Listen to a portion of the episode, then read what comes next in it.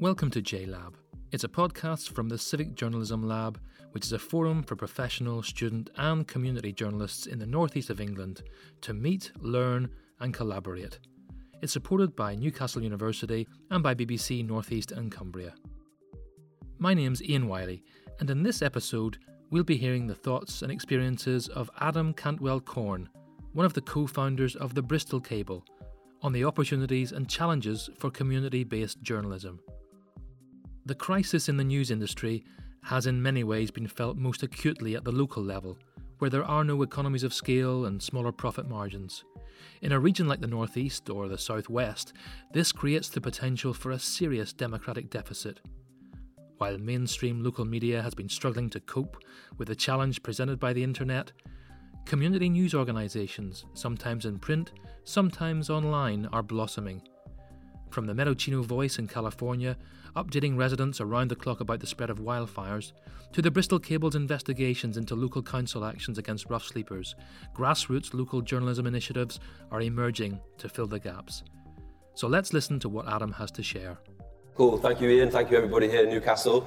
Um, we've just come from Manchester, actually, where we've been working with the Manchester Meteor, which is an early stage uh, startup community news organisation that's looking to transition to be a cooperative model, uh, membership-based model, which is what we are at Bristol Cable. Um, today, I'm just going to talk to you a little bit about what we do, both in concept and in practicality, an overview of our organisation, where we've come from, where we are now, challenges that we face, the positions that we take on certain things, um, and yeah, some of the lessons basically that we've learned in this kind of like burgeoning but still quite vulnerable movement for a, a new media that is filling the space that has uh, been vacated by um, the collapse of viability and quality of local journalism models. So, uh, how did the Bristol Cable start? Or should I say a little bit quickly about what we do as a summary? Um, the Bristol Cable is a 100% member owned and led magazine. We publish regularly online and in print with a focus on features and investigations. Uh, we are democratically led by our members who participate at various different levels of our organisation on practical stuff, ethical questions, strategic prioritisation of our resources. Um, and we also do a lot of training and events within the community that basically takes our journalism and the purpose of our journalism, which is to inform, empower, and engage, offline and out of, out of print and into the streets and into community centres and um, other things as well, which kind of enable people to participate more fully in producing journalism uh, as well and publishing their own stuff. So, how did we start? We started in launched in October 2014, so four years ago now. Um, and essentially, it was a coming together of interests of myself and Alon, who's here, so you can call him later with more questions. Uh, ba- basically, coming together of our own personal interests and also assessing what was going on around us within uh, different sectors, not just the journalism sector. So, with research, interest in community organizing and skills building, uh, experimenting with new business models, seeing that old business models had failed so thoroughly, not just in journalism, but um, in other sectors as well. And importantly, trying to expand the echo chamber of ideas that usually kind of resided within the alternative media scene um, I think it's important that we never really put ourselves forward as an alternative media organisation. Our aim really is to sort of become part of the mainstream and make mainstream the sort of journalism that we're doing and the way in which we do it. This is how we began, very, very modest and humble beginnings um, with um, a piece of A4 paper, basically, and we took that around with a concept, with a, a set of ideas and parameters to dozens of different groups and organisations within the city of Bristol reached out there, mapped them out, lending from community organising and community building disciplines, mapped them out from civil society, activism, universities, religious groups, public sector, you name it. We reached out to them and said, what do you think about the idea of setting up a local, independent, democratically owned media organisation that will do features and investigations-led journalism? And it was basically from there that we then proceeded to raise some money through crowdfunding and organized a series of workshops and events across the city, which kind of built our profile, solidified those relationships, that we had uh, made contact with and recruited our first team, which then took us forward.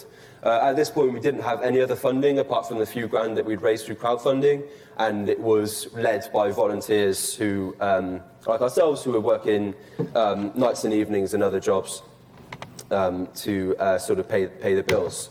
So what is it exactly that we're trying to do at the Bristol Cable? This is our mission statement. Bristol Cable is trying to redefine local journalism through challenging multimedia community action and cooperative ownership, online, in print, and on the street.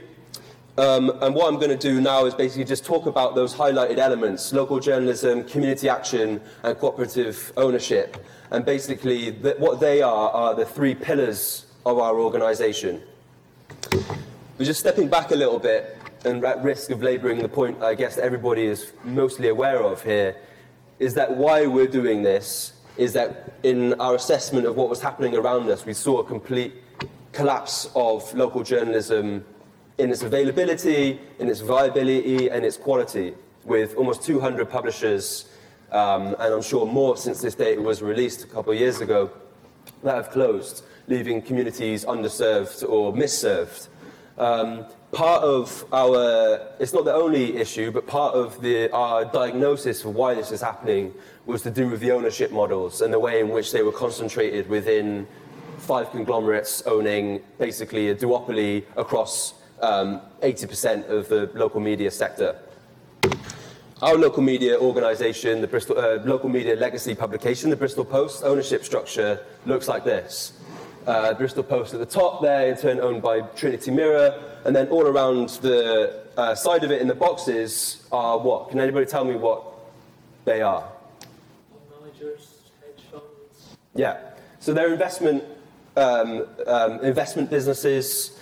We've got Schroders, Standard Life, BlackRock, uh, Appleby. Appleby was the company at the center of the Paradise Papers, the big tax avo- uh, avoidance and evasion leak that was released um, earlier this year.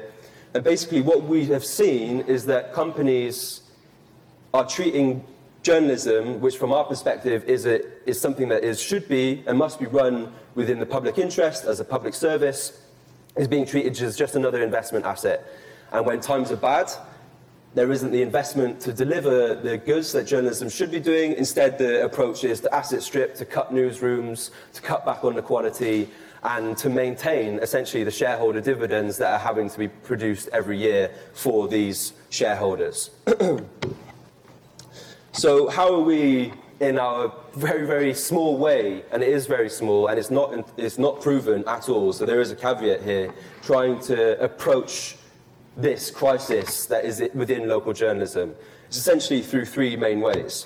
One is through cooperative ownership and engagement. So this is actually the ownership model, but it's how we actually engage with the people who own what we do. Um, free at the point of access, public interest journalism. Uh, say free at the point of access rather than free, because it's definitely not free to produce. And then education and events, which is kind of part of the underlying ethos of why we're um, doing what we do. I'm just going to run through those now. Um, and basically, what those three pillars, the theory is, the hypothesis is, is that it will produce a holistic business model for local journalism that supports our values, hopefully. So, how does it actually work on the sort of pillar one, the community ownership and engagement aspect? Currently, we have 2,000 members who pay a small amount every month or annually. They are um, actual shareholders within the organization. They all own one share on one person, one vote basis. Um, and the way in which we try to genuinely engage them and produce a meaningful relationship with these people is by this sort of approach. It's a very low tech graphic, but it's a, a um, the theory is basically at the widest possible point, we involve the widest number of people in setting principles and priorities. What should we cover? How should we cover it? Ethical decisions about grant funding, advertising policies, like that. And then as it filters down, it goes to the team who then takes the mandate that we have from the members to deliver it into an actually implementable strategy. And then the individual or working groups within our wider team, who currently now is eight people, full-time equivalent, to actually implement that. And that is editorial stuff, but it's also organizational and membership-based um, decisions and issues. So what does that actually look like? Um, it works on various different aspects uh, and across different forums in monthly members meetings, in annual general meetings, where this is something that we asked our members. We gave members three choices to choose from these 12 different options, and we said, what is the most important thing that we can do to improve our media? Um, it's important to have a look at basically all of the range, like what is, um, what was favoured, what was less favoured, what was middling, and then the task for the editorial team then will be to take back these mandates, i.e., being more forceful and challenging power, more stories with direct links, communities, and so on, and deliver that into our editorial product in print and online. Um, the other thing I guess to say here is that we, we are a membership organisation, we are very alive to the fact that in this meeting where this uh, vote took place, there was only 100 and 120 odd people there, which is a small section of our membership, which is an even smaller section of our audience at large that we're trying to reach. So we need to be bearing in mind the questions of who's in the room, who's not in the room, why aren't they, and can they be. Another aspect of our organisation is, is that directors who form a trustee advisory role within our organisation are directly elected from our members. So they are elected in the competitive election. This was the results from the previous uh, year, uh, sorry, in April this year. And they are people from across the community with different skills. They put forward their platform and they provide an accountability function, an advisory function, helping to steer the organization and make sure that the operational team, which myself and Alon and others are part of, um, are working basically in a, in, a, in a kind of democratic nexus between the wider membership the directors board who are elected, and then the, uh, the team itself. Um, a big part of this is trying to address the real and actual perceptions um, of the lack of trust within journalism. Uh, as you can see here, journalists, according to this poll, um, is, are, are, less trusted than bankers, which is a really dire state for the industry to be in. Um, it's not just voting and, other, and that sort of thing that we do with our members and wider community as a whole, but it's through different discussions that have an impact on what we do as a newsroom. So we'll go to an area that's affected by heavy air pollution or a new development or a particular type of community of interest or uh, demography or demographic makeup and we'll ask questions, we'll present what we're doing and we'll try to produce a dialogue that reduces the unnecessary, some of the unnecessary barriers between communities and the reporters that, um, that are working for them and should be serving them, and not to forget that we rely on them more and more to support, defend, and fund what we do.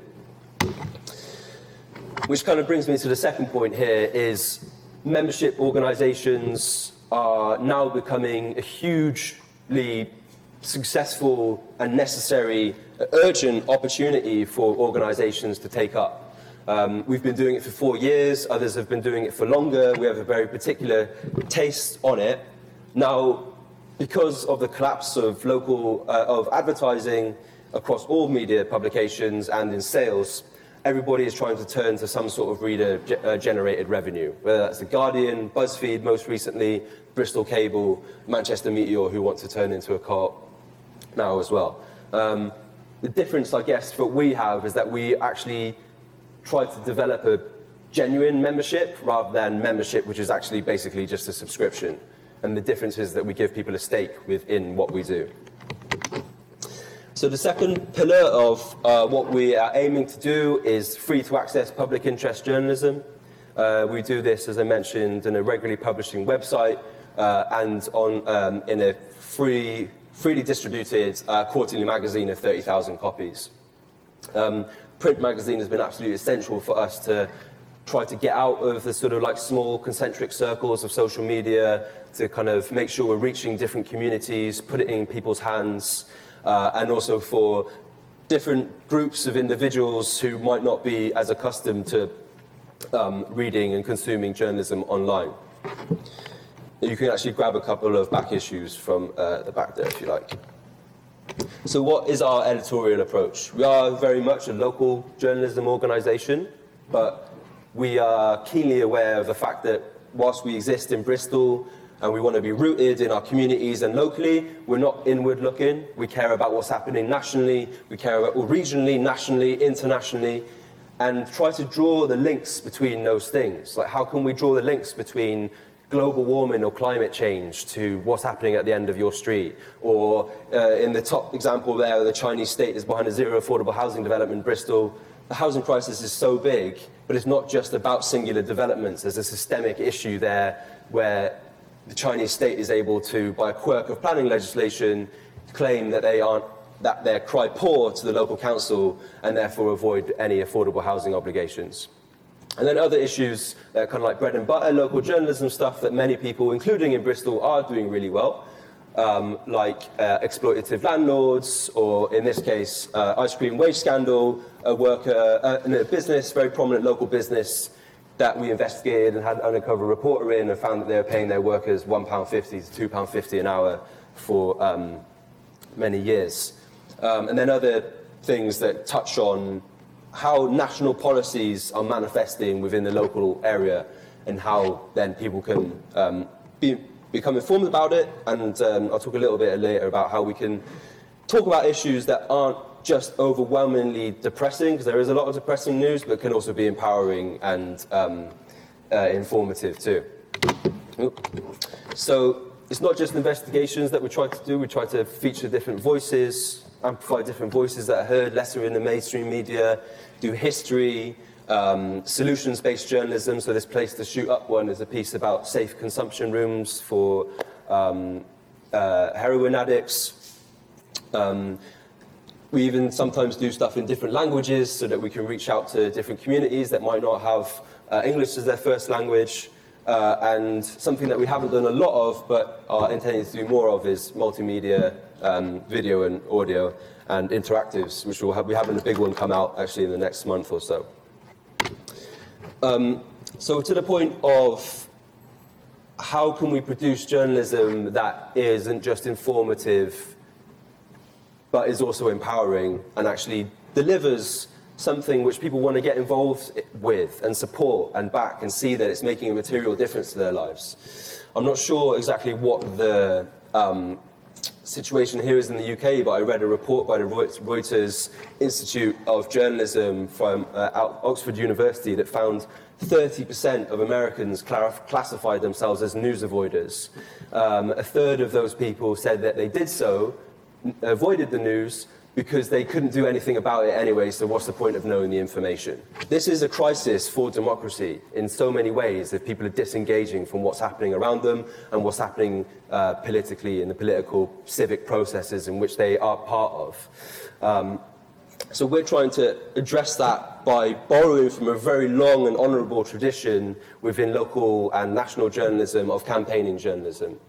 Um, we do it in a way which includes our members as much as possible in setting the parameters, understanding the ethical considerations, um, and determining the topics. So, one of the, as a few examples, this one was about making the controversial documents that housing developers use um, to um, avoid including any affordable housing within their new developments. These were previously entirely confidential.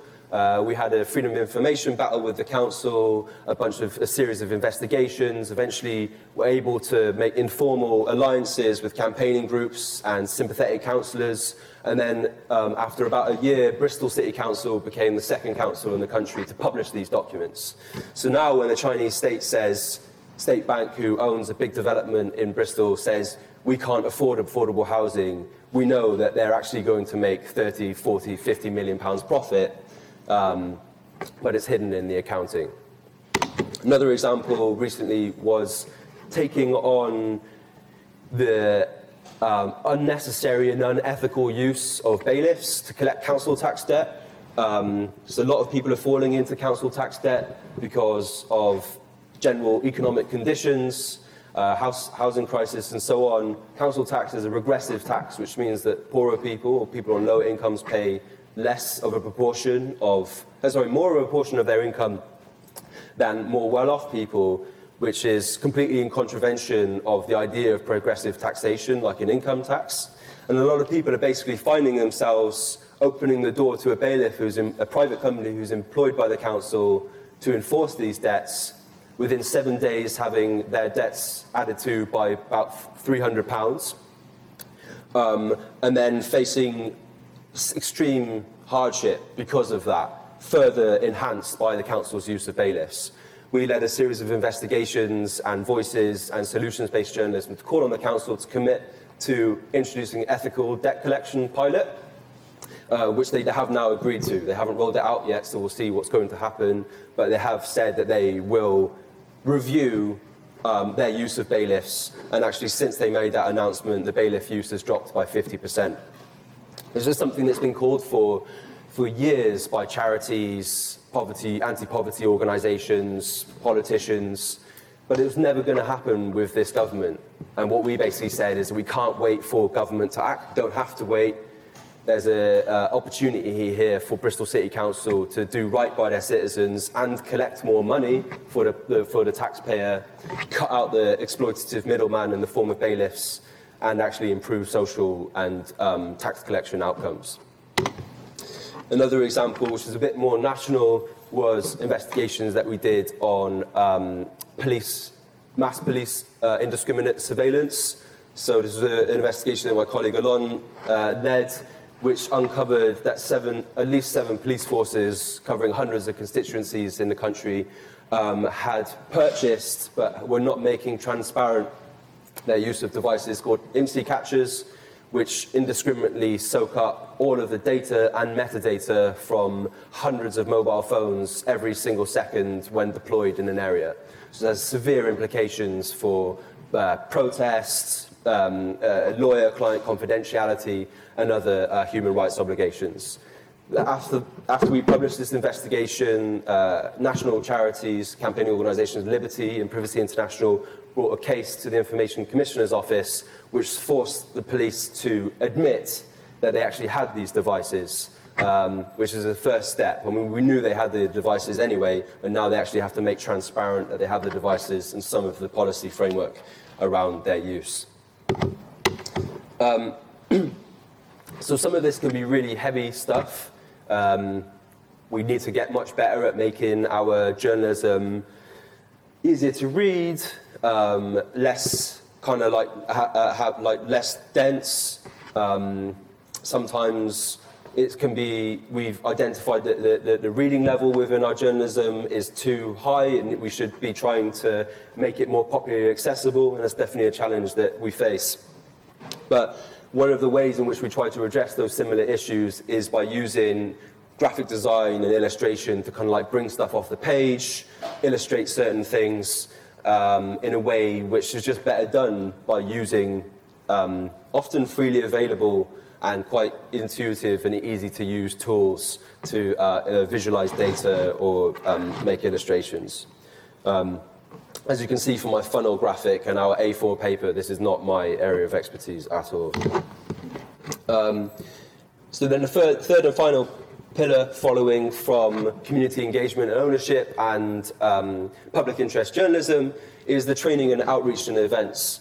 Uh, up to this point, we've had over 2,000 people attend different workshops and events. These are talks on issues that are closely or less closely related to what we're doing but are interesting nonetheless. They're town hall style debates with um, election candidates or on, on topical local issues, and then also training programs. So we run an annual training program called Bristol Cable Media Lab where 10 people who go through an application process are brought through um, 10 sessions over five months in the basics of journalism and investigative journalism, hard and soft skills, and mentored by members of the team. Um, and they now go on to become paid freelancers for the organization, the ones who um, uh, take that up. So, and there's just a couple of pictures. I guess one thing I'd say here is that we also, basically, what this is about is um, trying to create something holistic around what we're doing. So we've got the journalism, we've got the membership, we've got the events, and all of that is basically geared towards producing a community around what we do. It's often said that local journalism and local papers used to be at the heart of local communities. Now, for various different reasons, and perhaps for quite some time, or they might be still in certain examples, particularly those that are emerging, aren't. And what we're trying to do is regain or reimagine or redefine uh, uh, um, what that looks like to have a community based um, magazine that is doing um, uh, journalism of a high quality. Um, and it's also about adding value to the offer of journalism. Who in here pays for journalism on a regular basis, either through a digital or online subscription? Okay, so that's like maybe 20% of a room full of people who are interested in journalism at university. That, I don't know what the data is, the statistic is for like um, the general populace, but it's really low. And part, and like, it's no fault, it's no value judgment even, but basically we recognize that if we want to get people to pay even a small amount, we need to offer like a um, multifaceted things, social opportunities, learning opportunities, delivering results for actual impact journalism and also the enjoyment of reading a history piece about your local area or something that isn't like so kind of like um, big J journalism. So basically, with all that, it's a lot of work because it means that we spend a lot of time not actually doing editorial stuff. I mean, I spend probably about 20 or 30% of my time commissioning or contributing journalism Alon the same. Um, but we're thinking about the business model that underlines and, and underpins all of this.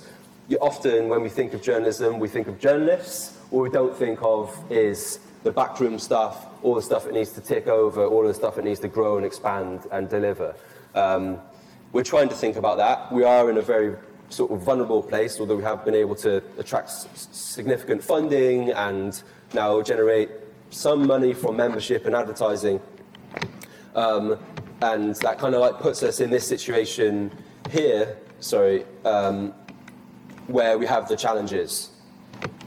Um, one of these is the lack of a proper blueprint for what we were trying to do. Obviously, different organisations, we borrowed from other journalism organisations, large and small, old and new, uh, other sectors. But for actually what we were trying to do with this kind of concept of how we're trying to deliver the model, there hasn't been a blueprint. So we spent the first two years kind of stumbling in the dark a little bit.